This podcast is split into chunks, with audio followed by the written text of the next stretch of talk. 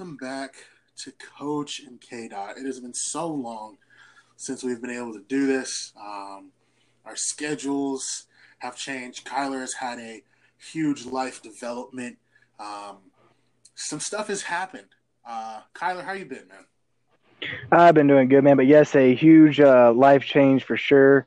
And I'm now uh, a father of a little girl, and uh, she's about to be three months old here on the 16th of June. So, yeah, life changing for sure. It's been amazing, um, but uh, definitely to categorize as life changing is is uh, very well put for sure. yeah. So we apologize to those of you who have listened to us, who have maybe been wanting to hear us again. Um, some stuff has happened since then. I would say, uh, Kyler. Um, we've had COVID nineteen. Um, we've had some social unrest. I mean, a lot has happened since we last spoke, but there are, there are a ton of things we could talk about, and um, we understand that. And we, um, I think I speak for Kyler a little bit here myself. Kyler, if I'm not, please jump in. Um, this podcast, although there may be uh, some political views we have. We tr- we don't want this to turn into a political podcast. There are plenty of other of those you can listen to. We really want to focus on sports. Um, yeah, absolutely, absolutely, absolutely, hundred percent agree on that. So uh, we're going to talk about three things today. Um, so we'll break it up into three segments.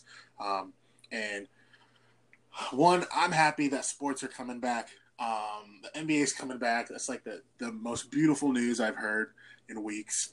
Um, and I'm so excited about that. Kyler, what are you excited about in sports coming back? Um, you know, I'm a huge, huge baseball fan, and right now, um, it has gone back and forth, of course, with baseball between the players and the owners, and uh, depends on you know which side you want to take and who you believe, uh, who you're listening to, I guess, from the player's perspective or the owner's perspective. Um, they are also trying to worry about, you know, if there's a second wave of COVID that hits, trying to get playoff baseball done by November um, where the players are coming back right now, from what I'm hearing, and saying, "Hey, uh, other leagues are playing into November. Why are why are we not?" Um, they were talking about you know prorated salaries, and mean, we had a massive amount of minor leaguers cut in the past few days that have been you know life altering changes for them and their families. You even had some MLB players stepping up. I think David Price for the Dodgers that's stepping up and actually trying to you know compensate some minor league players as they go through this difficult time. Um, I mean, minor league baseball here locally for the Durham Bulls looks like it's not going to happen, and that's a that's a staple of, of Durham. Um, that's not going to be happening this summer. It looks like. So I mean, it's been hard for me as a baseball fan, you know, because I mean, especially as a Dodger fan. I mean, we trade away two huge prospects for Mookie, and there's a chance we may not see him in a Dodgers uniform as he's a free agent uh, going to next year. Um, but looking at some uh, Twitter today, um, some tweets from some insiders, there seems to be a positive direction. Um, does that mean it's going to happen? No, because I've been here before. If there's one league that's going to find a way to not get it done, it will be the MLB. So that that's frustrating for me. Uh, but super excited for the NBA to get back. Looks like NHL is formulating a plan to get back, so uh, that'll be fun. But yeah, MLB doing what MLB does, making it difficult for its fans. uh, all right. So the first topic we got um, is the best rivalries in sports. So I want to go sport by sport. Let's go um, my college baseball knowledge is not vast, so let's go college football, college basketball, uh, hockey, professional hockey, professional baseball, professional basketball, and professional football. Let's start with college football.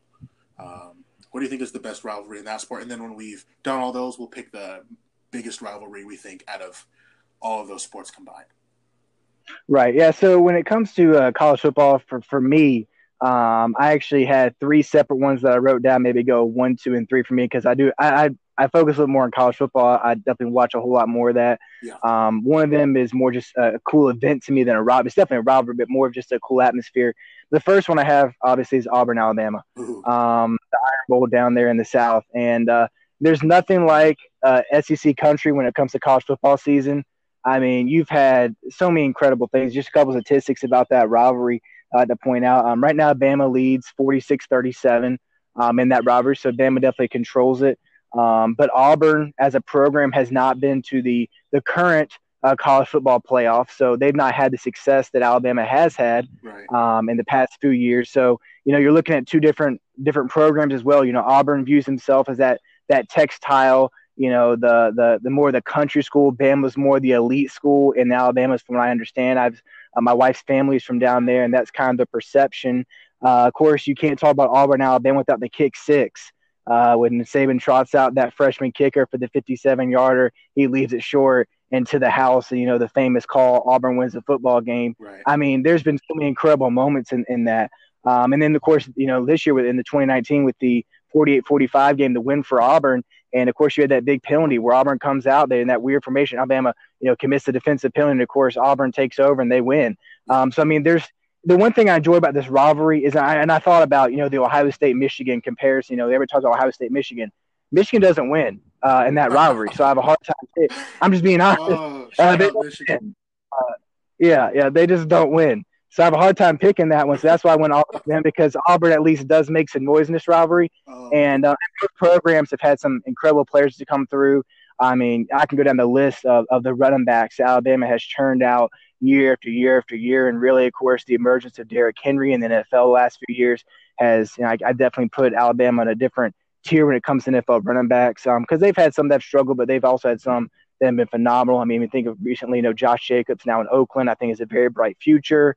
Um, you know, they've had their their share, not really a big a big quarterback uh, team there. You know, they've had their their game managers.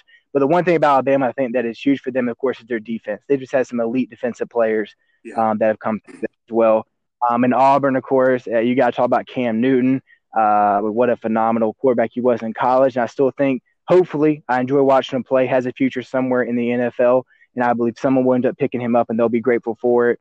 Um, I believe. I still think he's got game. I mean, he's such a competitor. right. Um, but then I you know got you got Bo Jack. I mean, there's so many guys in top out from even Auburn as well. So both programs have a story culture, a football culture. I think that matters a lot to me when I'm gonna talk about a rivalry. Do you have the culture to surround yourself with that that that title of a of a elite rivalry? Mhm. Um, I think you're hard pressed to say that both these programs don't have an, a tremendous culture, tremendous players to back it up, and then even a back and forth record that makes it interesting every year. Um, the one, the other two that I had just to mention and throw out there that I thought were kind of unique. Um, one that I think may can be very easily forgotten is Army Navy. Um, that is a phenomenal game that's played every year.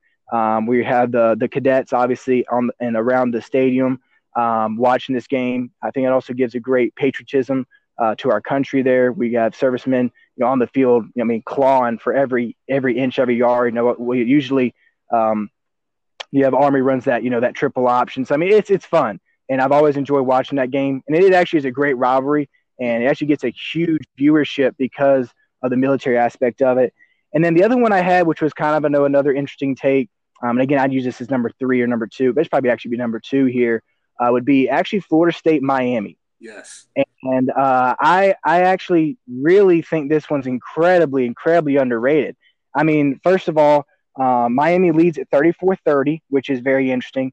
And when you talk about athletes, as I talked about the Alabama Auburn, I mean Florida State and Miami. You talk about rich histories of phenomenal football players. I mean, I can go down the list of guys that have just been phenomenal in in college and even phenomenal professionally. Um, but you think of the wide rights, the wide lefts. I mean, the consistent that year after year where that where they had the wide left uh, kicks. Um, but since 1990, listen, this, this is incredible, and I think it really sells how impressive these two football programs have been. Um, since 1990, this is one of the rankings of the team when they had the game. So in other words, it's like at least one of the two teams had this type of a ranking. From 1990, you had number nine, number two, number two, number one, number 13, number one, number three, number four, eight, one, seven, two, one, two, 10, five, 10. Um, I mean, that right there is impressive in itself that at least one of these programs at the time was at least in the top 15, if not number one or number two, when they compete against each other. Yeah. Um, and I think it's it's really right now, you know, we think, oh, that's not that big of a deal. I mean, Clemson's been in the in the playoff forever, and Alabama as well. Let's back up a little bit. Let's go to the BCS in uh, 2013. FSU was the one, um, Auburn was the two, Michigan State was the four, Stanford's the five, Baylor the six. In 2012, Auburn, TCU, Oregon, and Stanford were the top four in the BCS. Let's look at it realistically right now. You know, eight years later, um, Auburn's not I mean, been in the college football playoff. TCU, I mean, not anything that's annually a great program. They've had some good years, but not anything tremendous really recently. Oregon's kind of fallen off a little bit, and Stanford actually has really fallen off from what they used to be. So to understand to have that kind of a ranking between one of those two teams for that long of a stretch, to me, really sells how incredible that rivalry was. And I mean, you could you could at least guarantee at least three or four 15 yard penalties, at least one fight. I mean, that was in the heyday of Miami football. You know, Miami from the south, Florida State from the north. Miami's the private school. You know, Florida State's up in that panhandle. I mean, two differing cultures. Um, that's a very underrated rivalry. I think a lot of people forget about because these two programs kind of uh, faded in the last few years. Yeah. Um, but but they're they're going to be back, man. They're going to be back. So my first one, and it's a it's a little bit of a struggle because I am going to have some Pac-12 bias. There's no question, but when I was growing up, this was the rivalry. I oh the game I had to watch every year: USC Notre Dame. Yeah, And yeah. In those early 2000s, man, that was that was the game. I remember the the Bush push. You know what I'm talking about? A little Matt Leinart Mhm. doing that one with six seconds left, I believe. Um, USC Notre Dame. I'm gonna give some quick stats. Uh, Notre Dame actually leads that series, uh, 47 to 37. Um, but in those mid 2000s, like I'm talking about, from 2002 to 2000 to 2009, USC did not lose. They were 8 and 0 against Notre Dame. Now lately, USC's program after Pete left, man, we fell it fell apart, and I understand that. Um, and I think they're on their way back now. I think Brian Kelly has actually done a really good job at Notre Dame. Can't get over the hump, but he's I think he's doing a pretty good job. I'm really excited for this rivalry to get back to the glory days. I'm excited for USC to get back to top fives every year, man. Um, this rivalry was awesome to me. I remember watching Dwayne Jarrett, Mike Williams, Matt Leinart, Reggie Bush, LenDale White, all these guys um, go against Brady Quinn. You know who likes Brady Quinn? Um, all those kinds. of, like I, I really enjoyed that rivalry. My second one, um, and I, I like, I like one of these teams more than the other for sure. Is Oklahoma Texas. Mhm. I don't know what Texas did to me as a child. Actually, I do know. It was 06, Vince Young running into the end zone. Um, ever since that moment, I have hated Texas.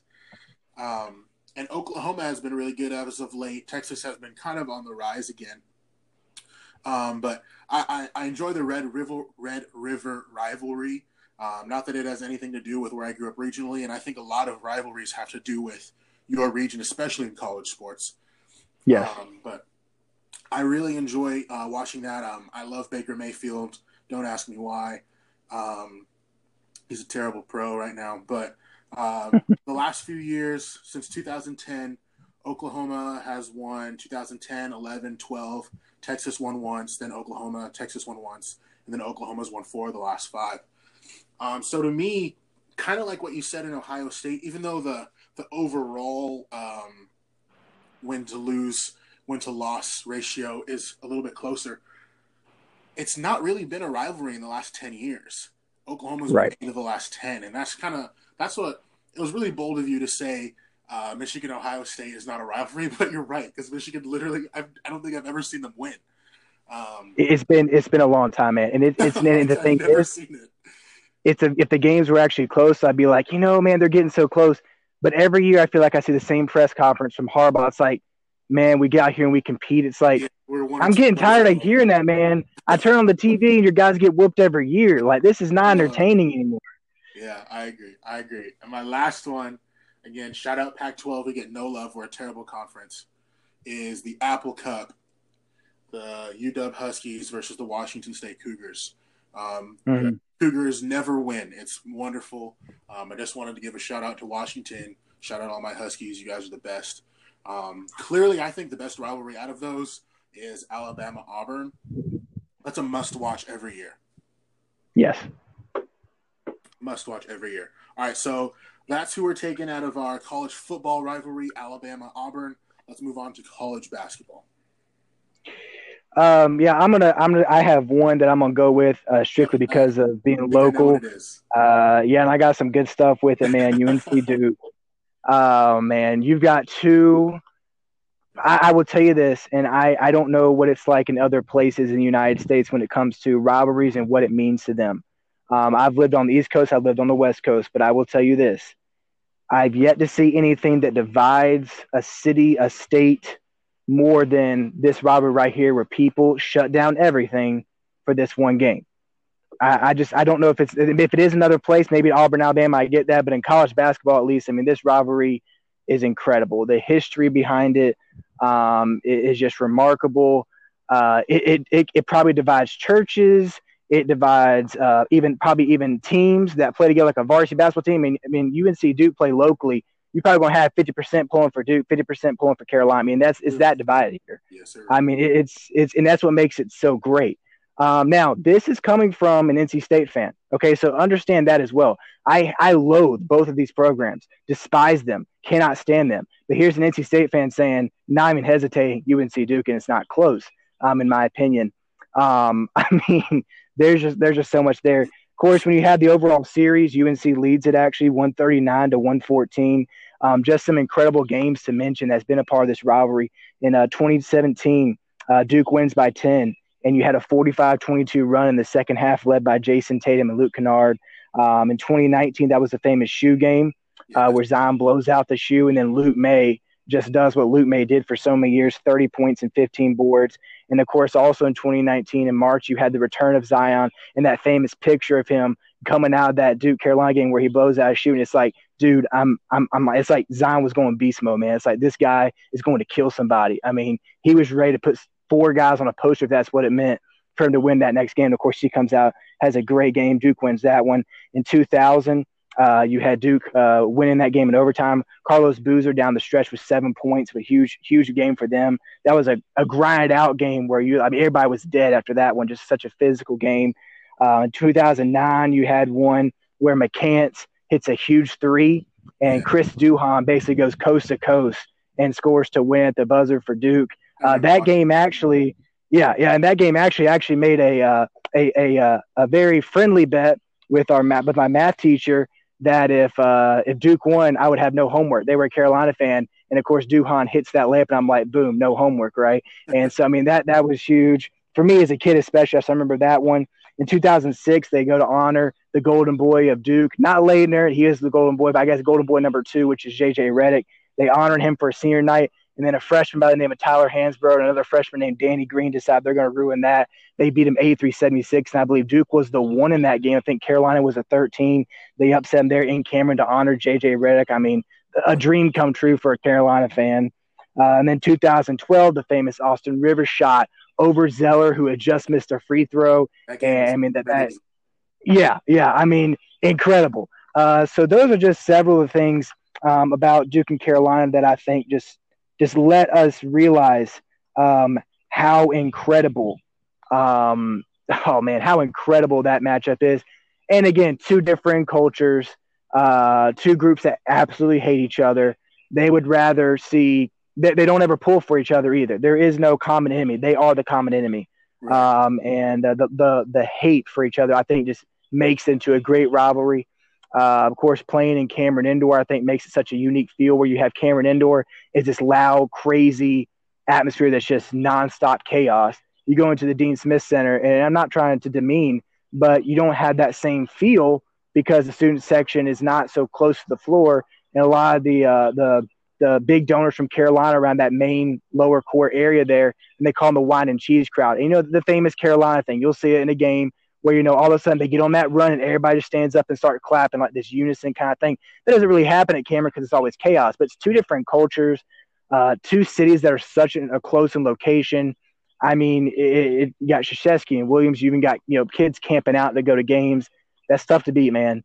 And um, I have to give props to both these schools. As much as I hate to say it, coming from a state fan, I didn't even hesitate. Carolina Duke, can you find anything better? Yeah, and uh, I'm not gonna even try to bring up another one because we got to be honest. That is the rivalry. There's there's not anyone that comes close to it. I will say the Big East had some great rivalries before they yeah. disbanded it. Was it Duke Carolina? No, but I think after the Big East disbanded, that was kind of the end of real rivalries in college basketball, except for Duke Carolina that people around the nation can get behind. Um, I am neither. I'm a fan of neither. I'm a Syracuse fan. Um, shout out Jim Boeheim, and um, I hope we beat both of them this year. But watching Zion, I turn on that game. Ten seconds later, his shoe blows up, he's done. Um, and I think at that point everybody knew like Duke was going to lose because Carolina had a pretty talented team that year. Um, oh my god, I don't even want to talk about Carolina this year. I feel like our varsity team could have beat them. I mean, they were that bad. Um, they were the worst team I've I've seen in years coming from that. Yeah, state state still found a way to lose two times, but yes. Yeah, well, yeah, that's that's a that's a state problem. Um, yeah. But, and then Josh uh, breaks, and then Josh Hall breaks my heart for next year. So I don't uh, want to talk about it right now. Yeah, that's totally fair. That's totally fair. um, but then you know Roy, man, has one down year, and then this next upcoming season, bringing in five five stars. Um, right. So it should be another great one. Um, Duke was disappointing to me this year as well. I had many arguments with the players. Cassius Stanley is not good. No one can convince me otherwise. Matthew Hurt, not good. Um, Wendell Moore, not good. Uh, Vernon Carey is the truth. I'll give him that. And uh, Tyus Jones's brother, he's good too. But um, I'm hoping to see a, a, lot better rivalry this year um, because I think I think everybody needs that, especially uh, if hopefully college basketball is able to come back. I think that'll be huge for the people. All right, so to recap, we got Alabama, Auburn, college football, Duke, Carolina, college basketball. That is my favorite to win this whole thing. Let's go to the NHL. Um, I don't know a lot about hockey. I know a little bit, so you're going to have to talk primarily on this one, and I'll probably just agree with you. Yeah, I mean, honestly, uh, I could go many areas with here. I mean, you got to go up to Canada, I think. Um, the the Oilers and the Maple Leafs is a big one up there. Uh, they got some history. The Rangers and the Islanders there in New York is a big one with that history. Um, uh, to be honest with you, I'll make this a little bit personal uh, to give my little personal take here, and especially if anybody local listening. Um, as a Carolina Hurricanes fan and big fan, there is one team that I will say that I loathe. I, I, cannot I cannot stand them. And their best player, Alexander Ovechkin, I hate even more. And uh, that is the Washington Capitals. Um, I went to the playoff series with them uh, against them last year. I went to actually two games there at, at PNC, and um, I'm gonna be honest. I, I, cannot stand them as a team. I cannot stand them as an organization. I cannot stand Alexander Ovechkin. Their fans are incredible, annoying, and an arrogance about them. Like they come North Carolina which is basically like two states below them. They're like, oh, y'all can't play hockey in the South. It's like, dude, you, you do understand, like, Virginia was considered to be the South until like four years ago. You're coming from DC, which is only one state above that. So don't act like you're all, I mean, come on, you know, and, and you kind of go in that argument, you know, you know, North Carolina doesn't know how to deal with hockey. I mean, just the, the pure arrogance of it all is just disgusting and nauseating. And I'm like, just get out here. And then, of course, when we beat them last year at their place in game seven, brought them again with the tip in and I was standing in my living room, and my wife's asleep, and um, I literally had to take a pillow, put it over my mouth. I was screaming, ran outside. I mean, that that's how much I hate the Washington Capitals. So to be fair, yes, you can go with one of the previous ones I mentioned. I'm sure there are many others. Um, hockey is a very uh, is a is a changing sport, as in rivalries a lot of times, depending on who's playing well, who's not. But locally here, I think if you poll people, the two teams that people hate the most, if you're a Hurricanes fan locally um, here in North Carolina, I think Capitals got to be up there and also the Boston Bruins. But for me personally, I hate the Capitals, and I'm sorry if that offends somebody. Actually, no, I'm not. I'm not sorry at all. Um, you pull for a team that I despise, so I have no I have no apologies to you. And the last thing you and honestly, and again, the last thing you can remember from last year's Brock McGinn's tip in that y'all couldn't beat the boys from North Carolina. So take that for what it's worth. Uh, my friends from DC, and I'm a Redskin fan, so I don't hate all DC teams, but I hate that one for some reason. So that's that's one for me. But again, you can go with the other two that I mentioned. I think those are more realistic. But for me personally, and my my personal agenda has to come out at some point in this. So that's where it's coming out for me. I like it. Let's go to the MLB baseball. Um, my favorite rivalry, uh, and the biggest one that I believe is Yankees Red Sox. No doubt, no doubt. Uh, growing up a Yankees fan, um, I'm not really one anymore. I feel like that's cheating. But uh, growing up a Yankees fan, you know, I'm six, seven years old. Uh, I'm thinking, all right, who should I root for in baseball? The Yankees win a lot. As a six year old, that's all I needed to see. Um, and so that was my squad. You know what I'm saying? You got the captain, who's my guy. Um, in the early years, you got Sheffield, um, you got Giambi. I mean, you got Rivera. It's just legends walking the earth. And uh, Right. I love the 2003 series. against the Red Sox when they won four three, um, and I believe that's uh, no, I'm not going to say I'm, I do not know off the top of my head, but 2003. I was so happy. I was so excited. I hate the Red Sox with everything in me. I still hate them. Truthfully, I hate all of Boston sports. Um, I don't care if anyone feel like is mad at me about that. Boston sports, annoying, um, arrogant. I can't stand it. Um, but watching the Yankees win that, I was so happy. And then the next year, obviously, Boston breaks the curse and beats the Yankees along the way, uh, which is really discouraging. Um, Boston obviously has been a uh, pretty better uh, up until the last two years, I believe. Um, the Yankees are on a resurgence. Thank you, Aaron Judge, um, Giancarlo Stanton. We're back.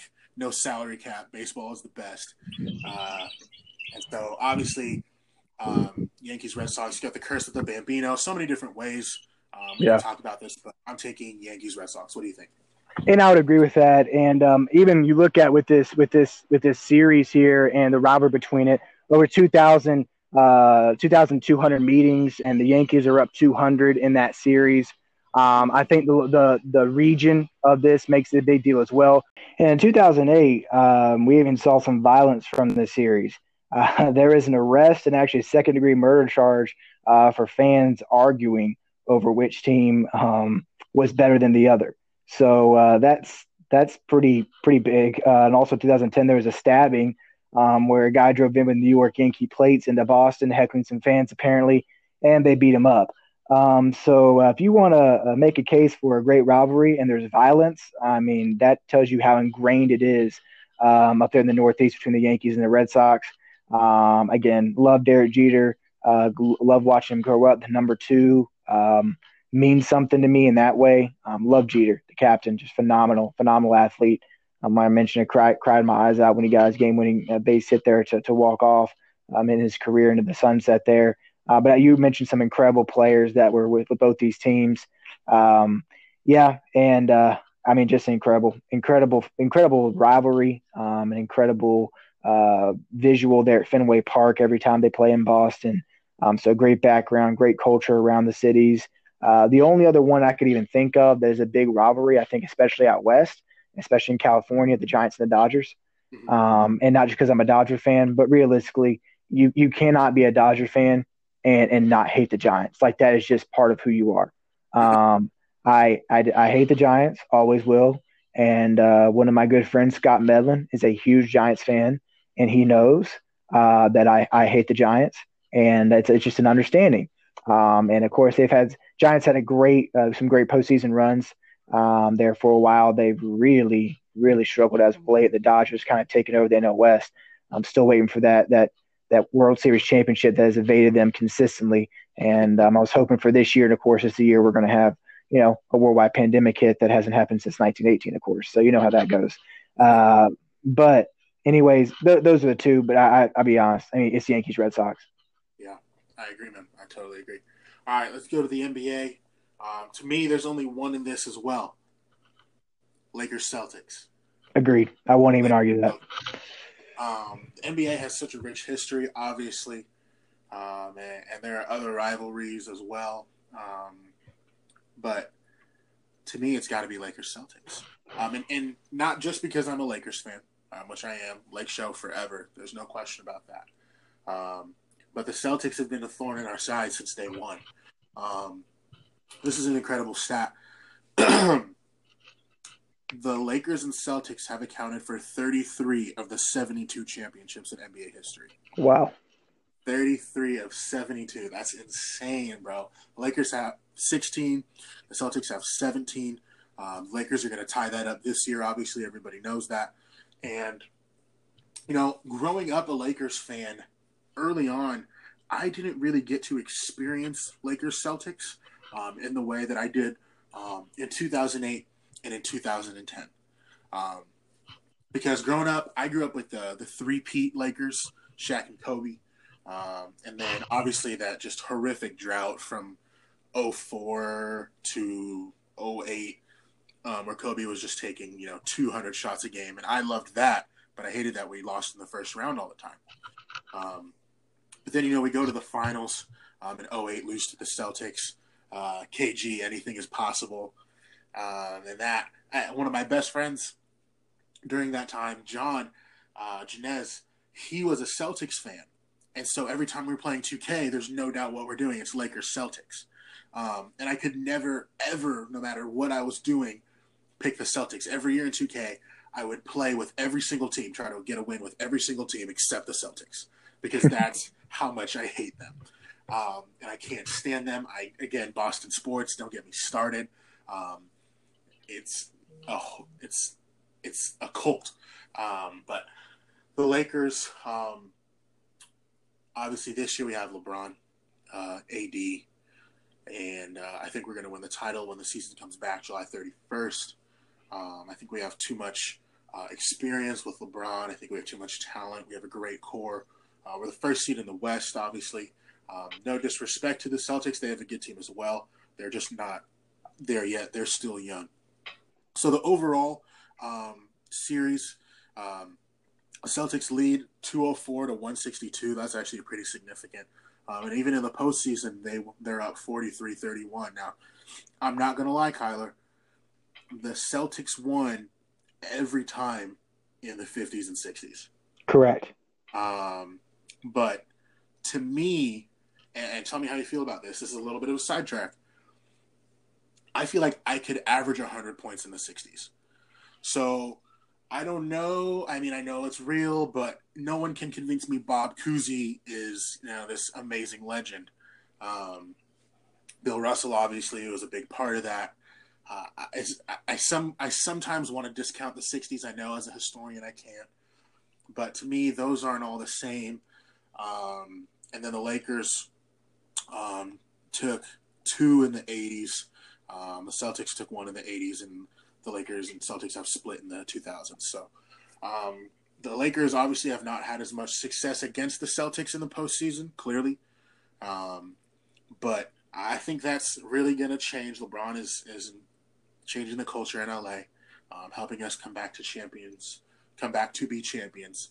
Um, and I'll, although I will say this, the Celtics in about two years they're going to be real good. Mm-hmm. Um, Jayson Tatum is an emerging star. I really like Jaylen Brown. Um, they just got to keep those two and kind of move the rest of the guys around him. Gordon Hayward. I mean, dude, since he when I broke when I saw him break his ankle, I was so like rattled. Um, and he literally has not been very good since. Like he's not been good since. I'm trying to be yeah. nice. I shouldn't be. He's not been good at all. Right. Um, so we getting 120 some mil. Um, but I think once they get rid of his contract and add another uh, All Star level player, they're going to be really good. Uh, I don't know where the Lakers will be at that point. Hopefully, AD's still there, but yeah, I think it's Lakers Celtics, man. Um, and even now, when the Lakers and Celtics play, I think we're kind of starting to get back to it. Um, the NBA is not really filled with rivalries. You know what I'm saying? Correct. Correct. It's, it's just turned away from that in the last ten years, and depending on who you ask, it's good or bad. Um, I see both sides. I do like the chippiness of a rivalry. I'm not gonna lie, um, but I do also understand LeBron has literally changed the culture of the NBA. Um, yeah, so. yeah. Let me let me throw this out here. You know, um, I will say that with the way the NBA playoffs work, and because it gets so physical, I, I will say that the playoffs kind of bring that rivalry feel, even though it may not actually be there. If that makes sense. Um, so you still get that feel of a rivalry, even though it may not really be a rivalry, but because of the way playoff basketball is and how physical and how I mean people even say dirty it is. I mean at the NBA it, it's and not dirty bad way, just it's just it's just physical that that chip on your shoulder type play. And I think it yields itself to that rivalry atmosphere among fans for at least seven games or however long it takes for the series to end, right. uh, whether it be three, four, whatever. Um, so, and I think that does bring um, the the lack of rivalry in the league right now, um, I think it kind of makes up for a little bit with their playoff culture because it, it's just so good. It always is. That's a great point. That's a great point. And um, you know, for those who've been watching the NBA, got into it in the last three to five years, um, the Cavaliers and the Warriors, although those were great series, the Cavs got destroyed in all of them but one, uh, pretty much. So that cannot be labeled as a rivalry. I don't want to hear it. Um, all you Golden State bandwagoners, get out my face. Like you said, like you said, there were five years ago, right? You know, This kid, yeah. this kid from this kid from uh, Davidson shows up. It's like, oh yeah, I'm I'm a huge Warriors fan. It's like, man, you even know they existed. like, don't don't even go there, man. You know, you ask him where Steph Curry play college basketball. Oh, I have no idea. I just know he can shoot. You know. Uh, anyways, yeah. Yeah, we can have a whole different pod on bandwagoners. Oh, about that. I mean, we're just next time we're just gonna light up bandwagoners. Yeah, it's so like my favorite bandwagoner. Listen, yeah, my my favorite people are those that are like, hey man, I'm a I'm a New England Patriots fan, a Golden State Warrior fan, a Duke basketball fan, and an Alabama football fan. It's like, how on earth do you pick just it happened to be the four reign you know champs, you know, okay, you know, oh. good for you. You must have no struggles in life, right? When it comes to sports. Yeah, but you also when they win something, it's not real to y'all, and uh, we know that, and it, it's sad for you that you don't get to enjoy a real championship. Maybe I'd rather go my whole life without a championship and be loyal than uh, move from team to team and experience twenty. I'm just being honest. Yeah, facts, bro, facts. Um, and part of that again, regionality, where you're born into. Yep. Um, you know, you were born into state. I was born into a Lakers family. Um, mm-hmm. posters of Kobe, you know, before I, I even really knew who he was. Um, so I totally get that. All right, let's move to the NFL. Um, in the NFL, man, so many the rivalries are so regional, um, Correct. they should be. So it's a little difficult maybe to pinpoint one over the other, but let's just point out a couple that we think um, are the top tier. Yeah, um, to me, I'm going to kind of do a. It's more of a general kind of rivalry situation. I think it's always evolving and it's ever changing. Um, and again, a little more personal for me, so I can bring that into the table. Um, to me, the NFC East is just full of a rich history of rivalries and hatred for the others. Um, so that's where I'm gonna kind of go with. Um, you, anytime you bring Philly into an equation, you automatically have hatred. Um, you also have America's team, or if you want to put America's most hated, most loved, uh, the Dallas Cowboys. Um, then you have the Redskins, who um, one of the most dysfunctional franchises. Uh, probably not this is coming from Redskins fan, but we're we're very dysfunctional. I think we're got. I think we're headed in a, in a good direction, but um, we have been dysfunctional for basically my entire life, and um, we just hate everybody. And then we turn on our own fan fan. We turn on our own fans. We turn on our own owners. We turn on our players. Um, we bring in veterans from other NFC East teams to fix our problems when they're done with them. Uh, so you had that, and then you had the New York Giants, who you know, outside of David Tyree's catch, um, you know, it's like, how do you have Eli Manning as your quarterback for this long and still be somewhat successful? You know, but there, there's a there's a very strong hatred between those four. Um, and um, I have several fa- several friends who are who are Cowboys fans. I have several friends who are Eagles fans and even Giants fans, and um, we just don't like each other. Uh, and that's okay. And I think it keeps it healthy. Um, the NFC East, though, as a division, has been uh, very weak uh, the last last three or four years now. Uh, but we beat up on each other in, in that division. Um, and again, anytime you bring Philly into an equation, they're they're a crazy sports city. Uh, and when they won the Super Bowl, I mean, it was it was it was chaos in that city, man. And that's just how they are. Philly fans are their own breed. More power to them. But the NFC East is my answer. I'm not saying it's the best, but I, I think that division, as in just a rich history of great players, um, great games, great rivalries, a very strong hatred for all three that are in the same division. Um, if you're a Cowboys fan, you hate the Redskins, you hate the Eagles, and you hate the Giants. And if you're a Redskins fan, you hate the Giants, you hate the Eagles, you hate the Cowboys, and vice versa for every single team. Um, and there's some other guns out there, don't get me wrong, but for me, that division is full of hatred, no doubt, for the others. Yeah, and, and I feel like we could even probably, if we really wanted to, break it down into divisions because right. each division is its own rivalry. That's a great mm-hmm. by you. Um, for me as a Vikings fan, I can't stand the Packers. Um, I can. I don't believe in the Bears. Um, the Lions are, you know, everybody's little brother. So I, I, totally understand what you're saying. Growing up on the West Coast in Seattle, everybody in Seattle hates San Francisco.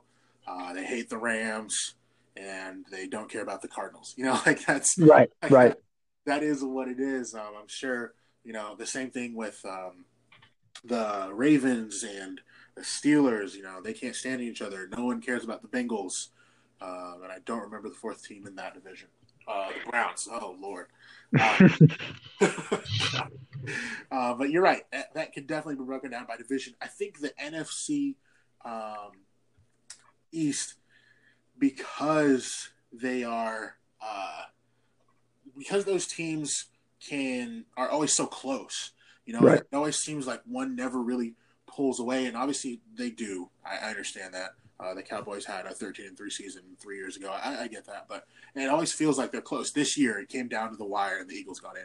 You know, and I, I kind of expect the same thing next year uh, because I cannot believe in the Cowboys. Sorry, everybody. Um, the Cowboys are not real. Um, I like Dak. I like Zeke. I like Amari. Um, they, I just, they have not been able to put it together, and I cannot believe in them until they do. Um, and so, I think honestly, I'm gonna have to agree with you on that one um, because it's always so, it's always so close, um, and you can almost, uh, it sounds uh, silly, but you can almost feel the hate sometimes between those games. I think especially when I watch Dallas and Philly. Um, Yes. it's week 16 or 17, the winner goes to the playoffs. You can almost feel the hate in that. Uh, but that's something Right. actually, I mean, as a sports fan, you got to enjoy. Yeah, and absolutely. I think, um, as you mentioned, the NFC East is so rich, and again, it's its history, and there is a they change in the guard does occur in that division pretty frequently. Um, you also have some really big personalities as owners in that division. Um, Jerry Jones and Daniel Snyder are two really big, outspoken owners. That two things about both of them: number one, they don't care what anybody thinks, and then number two, they're not afraid to spend money. Um, in order to keep a healthy rivalry, you got to be able to have the players, you know, that that, that come in and create the excitement whether they follow through or not, at least there's some excitement there. Um, but you know, every year, if you ask the people in that division, the fans, how you're going to do, um, at least half the teams in that, at least two of the four, are like, "Dude, we're going to Super Bowl," and they may not be the closest thing to it, but in their minds, they just believe so much. And even though they've been through pain and suffering of years and years of falling short, they believe it every year. And um, it, it's a, it's just a, man, they they just beat up on, we just beat up on each other the whole entire year. Um, but I mean, you know, I think like you mentioned, every division's like that, right? Um, when I when I talk to Panthers fans, man, they hate the Saints and they hate the Bucs. I mean, and they hate the Falcons. So it's very similar. I just don't think that division has the history that the East has. And maybe one day, maybe one day, you know, who knows, ten years from now, maybe we're saying that about a different division. And I'm sure if you're, you know, again, where you're regionally located matters a lot who you pull for. Um, which I think again is one of the reasons why the NFL is so successful. Uh, because you know you get two games with those division opponents, and you just grow a hatred for them uh, year in and year out, and it continues year in and year out. You're always either chasing somebody or you're being chased. So Perfect. All right. Uh, we're going to take a quick break, and then we'll be getting to our next subject.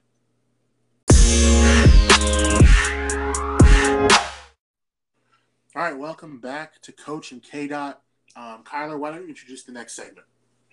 yeah, um, just with the different things going on, I wanted to kind of throw out um, with COVID and just with everything going on in the world, um, athletes and sports in general, and its relationship to a, a nation's culture or a region's culture, and how much sports play just a role in that, and athletes play a role in that. Uh, is I know it's a very general topic, um, but I think there's a there's a ton there that can be discussed. I know we won't take obviously all the time we could because that'd be a ton, uh, really just a long conversation. Yeah. But I think I think there's a lot that can be said that um, just reminiscing of things and even talk about maybe locally what it was like. Um, and we, we miss it now. And I've always heard the statement, you know, um, when something's not there, um, you definitely appreciate it more. Right. Um, and I think we can definitely say that through this terrible uh, uh, pandemic that has has hit our country, and um, and uh, it's it's it's definitely been a very interesting uh, several months here in this nation, and then of course some recent developments as well. Um, but just kind of talk about that and uh, maybe hit some different areas. And I really like to see some people, you know, comment about what sports mean to them um, personally, you know, because sports means something different to all of us.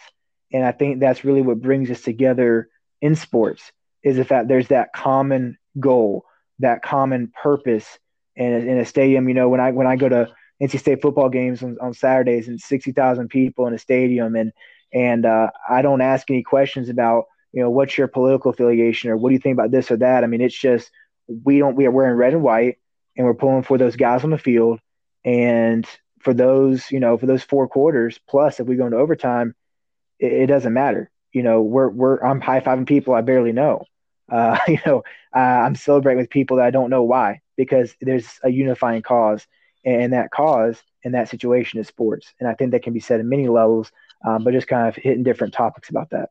Yeah, that's a great point, man. And um, I think you know, it's athletes are automatically looked at as leaders, um, whether you want to be or not.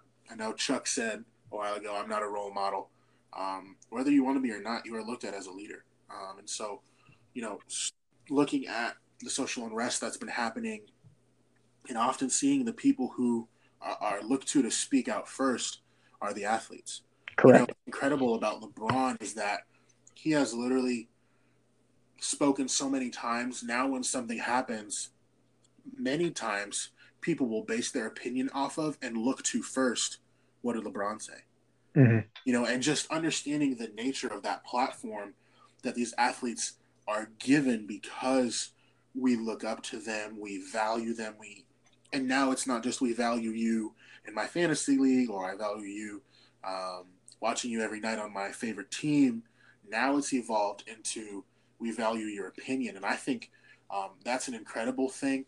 Um, I think depending on you know what they say, but um, 30, 40 years ago that was not the case, and so we've really seen a, a development of athletes' role in culture getting bigger, um, their influence getting larger, and them having a voice is not just uh, it's not just almost their opinion anymore. They have to calculate what they're saying because they know so many people are going to look to it and sometimes follow it blindly, but also scrutinize it heavily. Yes. You know? And so you have that double edged sword there, how you balance that. And I, I think LeBron, um, regardless of how you feel about him, not that he's perfect, not that he always says the right thing, but I think more often than not, probably 90% of the instances I can think of, and that if you go back and re- on record and look at, he has not only said the right thing, he has done the right thing, and he's backed it up with more action on top of that. And I think he's been a really good role model to a lot of athletes coming up. Yeah, and uh, I, I I think the big reason why we've seen athletes and their opinions emerge in such a, a big way, I think, is social media. Absolutely. Um, and that has been an absolute game changer in so many ways in our in our society and culture. But sports a- athletes and, and the differing sports now have a platform they can get on and be able to reach millions within seconds, and uh, and that that's huge. Now, I think that also has sometimes been a bad thing for athletes. Um, sure. when they've said something that they shouldn't have, and then it's already out to millions of people are screenshot, uh, screen shooting it, and then boom, it's like now out there for everybody. You can't ever get rid of it um, and the danger of social media, but also the pros of social media, which I think when used in the right way can heavily outweigh the cons. And uh, no doubt, athletes have a voice. Um, I'm thinking, you know, currently of the, the current situations here and the, the countless number of athletes who have not only spoken out, um, but donated significant amount of resources um, to different causes um, to try to uh, help ease some some tensions. And then beyond that, during COVID, where you have athletes donating uh, things to boys and girls clubs and to hospitals and and things like that, and that's what athletes are doing. And um, you know, and I think when Hurricane uh, the hurricane hit down in Houston and J.J. Watt, I mean, just rises to the occasion. And I mean, him and his wife donating countless hours resources and money. And I, I, know the thought by some, and it's this right here. Well, they have so much money. What's what's what's one million, two million to them? Okay, well, hold up a second. Let let's not even go down that conversation. Um, they're still doing a part. You know, they're still doing a part. They don't have to do that. Just because someone makes this X amount of money on a contract doesn't mean that we should minimize uh, the amount of charity they're giving. They're still doing their part. Um, and uh, I, I am grateful for athletes that that doing and a lot of these people do things behind the scenes.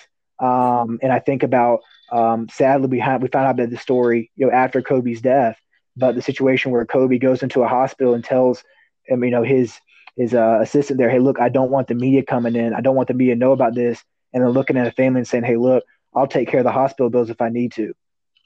And of course, you don't hear about that till sadly someone um, uh, passes away. Uh, but you hear about that athlete was using his platform to try to help others. Um, and not every athlete is perfect. And by the way, none of us are. So we are going to make mistakes. We are going to say stupid stuff. Um, that, that's that's that's who we are as, as a person. Um, but I will say their their lasting impact in culture um, it transcends generations. Um, I think well we are we we're still talking about Jordan. Um, look, we're still talking about you know Jackie Robinson breaking the color barrier. I mean, 42 is retired. 40, that number 42 carries such a significance. Um, and I honestly believe that you can make a case that to especially to a young person and a kid growing up, there may not be someone more impactful. And whether this is positive or negative, I think we have to look at the reality of the situation. There may not be someone more impactful than an athlete. Um, I mean, even growing up, I, I had you know different role models in my life, but I definitely had some athletes that that I looked at and I watched and I tried to emulate them. I mean, how many times have we you know taken that that piece of trash and faded back and said Kobe? Yeah. I mean, just that itself has woven itself into our culture.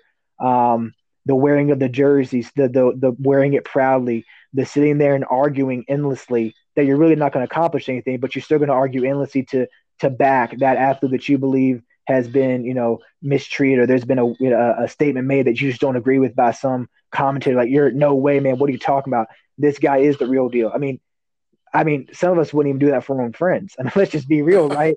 Uh, but we'll do it for an athlete. And I think that just shows how incredibly impactful they are in society. And again, let's just be honest, it's going to continue to grow. It's only going to get bigger. It's only going to get stronger influence. And uh, we just have to hope that the athletes that have been given uh, the gifts to play the different um, sports, they continue to use their voice um, in a positive way and continue continue to use their voice in um, in respectful ways. Um, but sports itself and our culture is incredible. I mean, I think of you know something like uh, the Olympics, um, you know, where United States and they wear those those those stars and stripes and they're out there and they're competing, you know, for our home country. And uh, no matter if you, that's when I guess sports rivalry stop. Whether you're a Yankees or Red Sox fan, you know you were pulling for Michael Phelps. Um, you know when you were whether you were a, a UNC or Duke fan, you know you were pulling for you know the USA women's gymnastics team to beat to beat you know beat China in in the uh, in the in the team uh, competition. I mean, you know whether watching even the World Baseball Classic or even the World Cup, and um, it's such a huge part of who we are as a world and even as a country. Uh, so, and I think we recognize that even more now with COVID uh, taking away that uh, from us. And uh, I mean, man, it's it's such a huge part of who we are, and I love it. And I, of course, I love. I'm doing a podcast. I'm sitting here talking about it. Um, but I mean, again, I mean, growing up, I mean, I'm sure you had jerseys of, of athletes and you treated them with the utmost respect. I mean, you did not want anything bad happening to that jersey. And um, I was the same way, and and most kids are, and they still even are today. They'll they have to get a certain type of shoes from this athlete. Uh, they they want to emulate even the way they shoot according to this athlete in basketball. And sometimes that's a good thing, and sometimes it's like, no, let, us not do that. Uh, but you know, it, it's still a huge part of that. Um, and I, and athletes have again, I believe this is another thing as well with social media. But I've noticed a lot athletes have actually started to um, write books. Um, and I know that that's not everybody's a reader, and I get that. Um, but I think that widens um, their influence um, because you get a more in depth view of who they are. Um, and I think that's awesome. I'm working on a book right now from Clayton Kershaw, phenomenal book. I'm really enjoying. I'm a huge Kershaw fan, so able to read that and get even more inside his life and see how did he get to that point. Also, seeing their work ethic to where they got where they are. I remember ESPN did a special called Kobe Doing Work, and uh, I mean, just a huge part. Uh, the whole hour was how did Kobe Bryant work out? You know, and and that's that's something really cool, man. And I and I get it, you know, man. I know you mentioned because I don't really want to get into it, but like politics, everybody wants to focus on politicians, politicians, politicians, and what they say, and what they do. I think there's a valid point out there that athletes have a very significant voice. Not saying they have more, not saying they have the same amount of power, but man, they have a very similar following um, across the board. I agree. I totally agree, and you're right, man. Sports, sports can help bring healing. Um, yes. And and it is one of the few things in life that can bring people who come from different circumstances, different classes, um, and bring them together for a common because mm-hmm. uh, that is why so many people love sports. That is why so many people watch sports.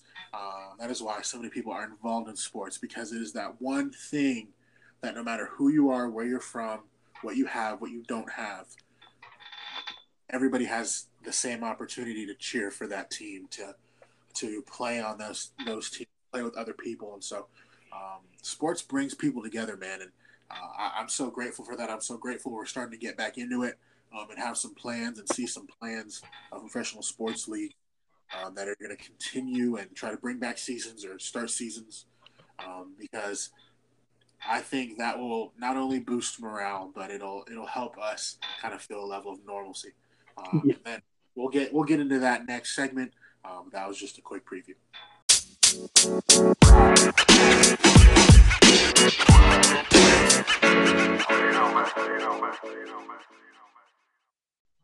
All right, welcome back to Coach and K Dot. Uh, this is our final segment, um, and Kyler, I just wanted to let you introduce the last one. Man, tell us what we're going to talk about. Yeah, we're just going to talk about mainly um, COVID and really the future of sports dealing with this and the outlook of, of, of COVID 19 and then how it will affect maybe in stadium uh, spectators. Uh, at what point could that return? What are some things that could happen with that? Uh, again, there's been a lot of talk about this. I'm not looking into really getting scientific about it. Um, while I've read as many, probably as many articles as everybody else has, uh, but just talking about how it affects sports, and then looking forward to the future of how we can uh, maybe again get back to that uh, somewhat form of normalcy. So um, let's just start with maybe how it's uh, affected um, gen- sports in general. Obviously, we can get into each sport, um, but how how do you think it's affected sports in general as far as now that we're trying to come back? What are some changes you think may never come back or will take years to get back to what we're used to? Well, I think the big thing, honestly, for people is going to be feeling safe to be in that kind of venue again. Um, I, I think we have to realize this cannot continue on forever. Right. Um, and again, I, I mentioned I'm not going to get too scientific here, but the reality is, is you're not going to be able to stop a virus. Okay, the only way you ever stop a virus is you can try to contain it, or we may get a vaccine or a therapeutic that works. If you were to get it, it limits the symptoms. A vaccine, of course, hopefully limits the symptoms severely or, or gives you antibodies to fight it. Um, or the the other reality is is a herd immunity, and uh, hopefully once you get it, you don't get it again, kind of thing, because it doesn't mutate as a virus. So basically, what I'm saying is, how is this going to affect in the future? I, I think we're into what month four, kind of now, and into a pandemic here of COVID nineteen, and I don't know if we know the exact answer of how it's going to look in the future uh, because I don't know what's going to happen first. Um, and I think a lot of it again depends on will people feel safe going into that type of venue again, um, indoors, being close proximity. Um, you know, will people be giving each other high fives again? Uh, will you ever shake hands again? Um, all those kind of things. I, I don't know. I think it depends a lot on really what happens first. Does the vaccine come out, you know, around uh, October, November, December as being reported? And can they get a mass inoculation? Is it effective? Do we develop a therapeutic to help it? Does that get people back out there? Um, I also know that looking at just pure statistics, it definitely affects older people more. So is that going to yield to them saying, come at your own risk? I, I don't really know. Um, but taking sports into where there's no spectators, um, sports could not run uh, like this forever. Um, the amount of money they get from in-person ticket sales is astronomical. So, and I understand, oh, TV deals. Okay, again, you can't just solve that by dumping more money into a TV deal. That would take a lot of restructuring. Um, and I don't think that's the answer. I think the answer is at some point we will return to stadiums. Um, I just don't know uh, when that will be. Um, I know the NFL has talked about it a little bit. Um, maybe doing at this point not as many people in the stadium, maybe not jam packed until we find uh, a resolution to, to this pandemic. Um, it's it's no doubt frustrating for many people who want to be in the in those in those uh, in those stadiums and things. Um, but this is real, and I, I, think we know that. I think everybody should hopefully know that. Um, if not, I, I I'm I mean, you know, help me out a little bit here and let's look at the numbers of it. Um, but I, I, don't know how it's completely affected yet. Um, but I think once we know what happens first, that's going to give us a much clearer picture of the future of sports with COVID 19. So I think that's where I am on, on that and what will change. Um, I, I, do believe I do, and this, and I maybe I'm just an eternal optimist, and I'm usually viewed that way. Um, but if the question is, if someone were to say, "Hey, do you think we'll ever get back to normal?" Okay, well, first of all, let's define normal. That's a good start. Um, and I think it's a very difficult thing to really define because because normal is different to different people, right? So I would say when we get back to normal, to a degree, yes, it'll be a new normalcy, but it's not going to be so weird that it's like, oh man, this is a complete change. I think yeah. we'll get there. It's just going to take some time and some patience. And that's one thing that America is not good at, and it's patience. So, uh, you know, that's where we're at right now as a society. So I think in the way of sports, as in our interaction with a game, I think it really time will tell as we see what happens first. Yeah. And one thing I'm really interested in is seeing how each sport will play off the sport before it in regulating, and tightening their rules, loosening. Because uh, from what I, from what I've seen, each sport is kind of waiting until another one says something, so then they can say something, um, and so this kind of uh, not race, but uh, each one uh, preferring the other, if you will, um, because they don't want to say the wrong thing and then get ridiculed. Um, NBA doesn't want to say the wrong thing, and then baseball doesn't want to say the wrong thing, and football they don't care. Um, and so, I think that is an interesting aspect of it. And then obviously each sport um, has a different level of contact to it. So football, you know, with the pads and everything, are they going to have to do less or, or more? Basketball is probably going to have to do the most because that's just people hitting, like running into each other all the time. Um, baseball, what are their regulations going to be? Are they going to have to spray down their bats? Like it's so many, and spray down the, the baseballs as well. Like how many, how many rules and stipulations can we have before, you know, it, it, is this worth it? Is is this ridiculous? Um, and again, like you said, it's real. I'm not I'm not trying to say it isn't. Um, I, I am very serious about COVID, um, and I think I've proved that with my actions. But when when is too much? I think is going to be a question that is asked, and when is too little? Trying to find that that medium spot where, all right, this isn't ridiculous, but also we're able to see the product, um, and then also, like you said, fans getting into stadiums and arenas um, are we going to have to sit every other chair, um, every other spot? Uh, are they going to only allow a certain number of rows to be filled in sections? Like, I guess the the the hard part for me to project is that first step. I think once we get the ball rolling, we'll be able to hopefully understand a little bit more, and like you said, the vaccines and all that. But that first step, what's that going to be? and then from there, I think it'll be easier to understand how we move forward. But I, I think each individual organization is kind of waiting for the other to take that first step, uh, to mess up first, if you will, so that they take the heat and not the next one. I think that's an interesting part of it as well. Right, and also I think the word I'm going to use here is just time. Um, we've learned a lot about this virus in the time that we have spent dealing with it already. And when we project in the future, I think we're going to know more and more about it.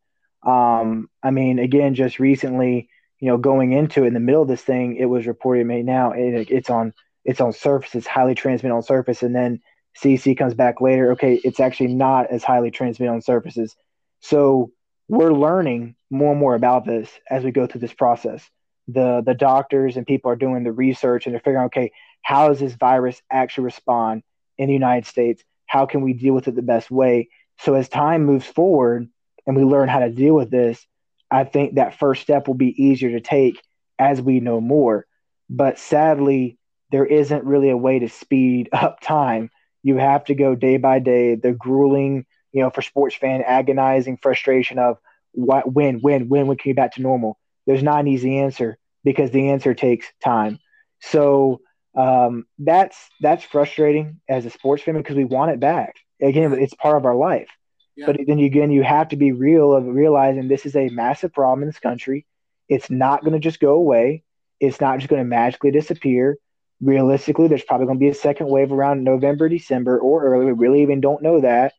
I, I, there's just so much unknown, and um, that's what kind of hits me sometimes. Is kind of um, I don't want to say funny because it's not funny, but kind of like, really? You know, when someone says, I'm an expert in this field, and it's like, okay, I understand what that means. But when we're talking about something that has such an unknown scope, how much of an expert can you really be? Um, you can only be an expert on the present because projections have have misled, and I don't think on purpose, but the experts are dealing with a field that's so unknown. And I think as we go forward, we'll know more and more about COVID 19 and hopefully be able to combat it in a very effective way. We have gotten better, and I'm thankful for that um, and to save lives. Uh, but with sports, we have to be, we have to realize um, that that there's something bigger here at stake, and just give them time, and we will figure out a way to uh, somewhat get back to a new rate of normalcy. Um, but when you're talking about, you know, spraying down bats and, and, and doing all this kind of stuff, I saw some of the regulations for the MLB, you know, like they can't share, you know, sunflower seeds, no high five. And I mean, that, that kind of stuff does take away from the sport. And also instinct kicks in, right? Um, it's kind of hard just to take that away. What are you going to do? Find somebody for giving each other a high five? Like, come on, uh, that's not gonna that's not gonna go over well already. So, I mean, there's going to be a lot of regulations, um, but we can't just just stop everything and, and just go hide because that, that's not reality either. Uh, you know, and it, it's a it's a two edged sword. And, and, again, I I honestly, uh, in a way, kind of feel bad for people that are having to make decisions in this kind of a situation. You know, and it's easy to sit back and be like, oh man, just do this, just do that. And then it takes five seconds to find a problem with what you just said because you didn't think it through either, you know, when you said it, right? And um, this is unprecedented. Uh, there isn't a blueprint for this, and there's not going to be. Um, and it's affected the world, um, and it's affected our way of life. And we have to find a way to adapt. We have to find a way to combat it, and uh, we'll be. Fi- we're going to get through it. I have no doubt. We're gonna we're gonna get through this thing, and we're going to find a way to combat it, and we're going to get back to a, a new ray of normalcy. And I think again, we're going to appreciate it even more because it was gone for this this period of time. And uh, I mean, I, I miss it, man. I miss it a lot, and uh, I've had you know the questions asked. You know, does it change? Um, will, will, there be uh, uh, fever checks when you walk into a stadium arena? Um, I, I, don't think that's crazy at all. I think fever checks is going to become a, a new norm um, going into big venues. I can totally see that. Um, the question's been asked: What happens if you don't get the COVID nineteen vaccine? Would you be allowed into a mass venue? Um, and how would they track that? And then you're getting all kinds of crazy, you know, political arguments. And I'm not here for any of that. But I will say those are all valid questions. And I could give one answer and say, yep, this is what's going to happen. And I could turn around and give the other side of it and sound probably just as logical. And I think that's where we're at right now because there's so much unknown. Yeah. Good points, bro. And, and lastly, like, just to hit off one thing you said, players are instinctual. So it's going to be hard because I'm sure all leagues are going to say no high fives. It's going to be really difficult when – uh, LeBron and AD run a pick and roll. We get an alley oop to put us up 12 in the third quarter. And, you know, LeBron and AD aren't going to high five, and there's no high fives going to the bench. I know for basketball specifically, that's a part of the culture. Baseball, handshakes are part of the culture. That's that's like what you do. That's one of the things that's just a given. So, like you said, how they're gonna how they're gonna attempt to regulate that uh, is to be interesting. Um, are players going to listen to it, or are they just going to, you know, go against it? Is there going to be hand sanitizer on the bench? I'm so interested to see what happens. Uh, but those are all great points. Um, you spoke very eloquently, and I really appreciate it. All right, we got the ending rant coming up and the wrap up. All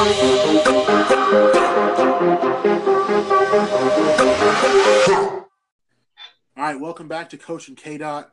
Um, per the usual, Kyler has an ending rant. Um, this is my favorite part of each podcast. I listen to it at least three times. Kyler, what you got for the people today? Uh, you know, I have to go, and this is, and, and when I go on this rant, I want everybody to realize, you know, this is not me minimizing the, the current situation we're in with COVID, but I'm just going to be real from a sports perspective uh, that every LA Dodgers fan is feeling right now. Um, my heart has been broken multiple times in the past five to six years of the Dodgers either making it to the World Series or going right up to that point and losing in a heartbreaking fashion. Watching my guy Clayton Kershaw just get absolutely annihilated on social media about he gave up this run. he he can't clutch. He can't close. Yeah, look, y'all just better realize Clayton Kershaw will be the greatest pitcher of my generation. There's nothing you can do to stop it. He's a unanimous Hall of Famer. I will be in Cooperstown when he's elected, and whoever you pull for, whatever team you have, you guys don't have a pitcher that'll ever be close to that in the longevity of career. So you guys can argue with that all day long. Uh, but Kershaw is an absolute legend, And the sooner you realize that, the more logical you'll sound as a sports fan. Um, but I, I, I, I get so pumped because we finally go big, man. We finally go big and we go after Mookie from, from Boston, who who really knocked us out of the World Series uh, with his big at bats there when we faced him the previous year. And what do we do? We go get the guy, and I mean he's he's phenomenal. Uh, he's a two way player, uh, good power hitter, great speed, great defensively. I mean, just phenomenal, all star. In my opinion, incredibly underrated, and that's even possible to say about Mookie Betts, but I still believe he's underrated. I mean, I think some people would still, for whatever reason, think Bryce Harper it, it should be above Mookie. I mean, come on now. I mean, that's ridiculous. But I think that's just a name recognition thing. That Mookie Betts is a phenomenal baseball player. So what do we do, Amon? We go out and we trade uh, Jeter Downs, who is a, a very good upcoming shortstop um, to the Red Sox. Uh, we, we, we traded, uh, we, we got rid basically of a, a couple very good prospects, uh, getting the high profile one, which is Jeter Downs, who I believe very easily was supposed to be the next uh, shortstop of the Dodgers and we get Mookie. And I'm sitting here before COVID hits, and I, I remember texting my dad, like, man, Mookie to LA. It is on. We'll win the World Series. Here we are in June, and I've not seen Mookie Betts in a Dodger uniform swing a bat at a regular season game. And there is a legit possibility that will not happen. What do I have to do to have sports success as a Dodger fan? even when it's the writing is is in, and in the stars, it's there. Man, we had we had the greatest lineup of all time, and you have a once in a lifetime pandemic hit, and literally baseball is just ripped from me, and and I'm like, how how does this happen? But then I thought to myself, no, no, what are you what are you thinking? This is what happens. It was too good to be true. It was too good to be true and and and realistically, what probably would happen next, and if this happens, I'm gonna feel so bad. But the next step would be is I get the announcement that baseball is back. Mookie steps up to the plate in like his first five games, and the dude's going to like shag fly balls during during warmups and tears his ACL and something crazy like that. That's gonna be like, okay, it's just not gonna happen. But that's my that's my life as a sports fan, and um, I, I, don't know what I have to do anymore, man. I, I sit here and I get so excited and then reality hits like it's it's sad because I can't get excited because I feel like something's going to go wrong, and and it, it's just so frustrating because I'm like, and I'm an eternal optimist. I mean, you're talking to a guy who has been NC State fan for his whole entire life and still believes and still follows it. I mean, passionately. I mean, every, I'm a Redskin fan. I mean, I'm a Dwayne Haskins believer. I mean, I have to be right. And then we get Mookie, and we have possibly two of the best outfielders in baseball with Bellinger and Mookie Betts, and and somehow I may never see the two play together and that is just insanely heartbreaking. And what I'm afraid is going to happen, I'm on, and if it happens, it's going to make it even worse. And, and if anybody's thinking where I'm going with this or know what I'm going to say, if we don't get baseball and Mookie actually re-signs with Boston, and Boston just takes our best shortstop prospect we've had in years. Even uh, most people believe he was better uh, shortstop prospect than Corey Seager, who our current shortstop uh, is, and they just take him away from us and all they did was just take players, and we got nothing in return but what heartache, nothing but heartache. And uh, I I I, I want to be so mad and so angry, but it's kind of like I'm I'm wasting my time, man, because it's just gonna happen. Now, fast forward to if we actually if we actually get baseball and play November and the Dodgers win the World Series, I'm gonna come back on here and I'm just gonna bash every Dodger hair that ever has been and be like, I told y'all you know, Houston cheated anyways. And don't get me started on that, man. Don't get me started on that. That that is that is straight dirty. And if you're a Houston fan, shame on you. I don't know how you look at yourself in the mirror, man. I don't know how you look at yourself in the mirror. It doesn't even count. And uh, man, it, it it is what it is. But I hope we get baseball back. And it's always fun to um, wish you know what what could have been right in sports there's so many what could have been moments and it just seems like in my life i've had too many of those I mean, I'm not going to talk about the fact that uh, you know Josh Hall is going to the going you know foregoing his college eligibility and not going to play in state. And by the way, that is completely his decision. And I am not saying that was the wrong decision by any means. It's his life; he gets to choose. But I'm not lie, that did break my heart too. I mean, I met the dude at IHOP, got my picture. I'm stoked. Josh Hall coming to Raleigh, and I'm still gonna follow the guy. I wish him all the best, but I'm like, man, this just hurts. And then I'm like, oh, guess what? And that's the time Mookie Betts come to LA. It's happening. It's happening. And then no baseball. So, for those of you sports fans out there who are suffering through this pandemic, like we all are, saying, man, no sports, well, at least your favorite baseball team did not trade away its best shortstop prospect in years to a team for a guy that's phenomenal that may actually never see the field. Uh, so count your blessings, even though they may be minimal right now as a sports fan. Count them um, because if you're a Dodger fan, you are sitting here very frustrated knowing what could have been that may never really come to be. So that is my ending rant, and hopefully that will be dissolved soon. But realistically, I'm not counting on it. So yeah. all right, Kyler, thank you for that, bro.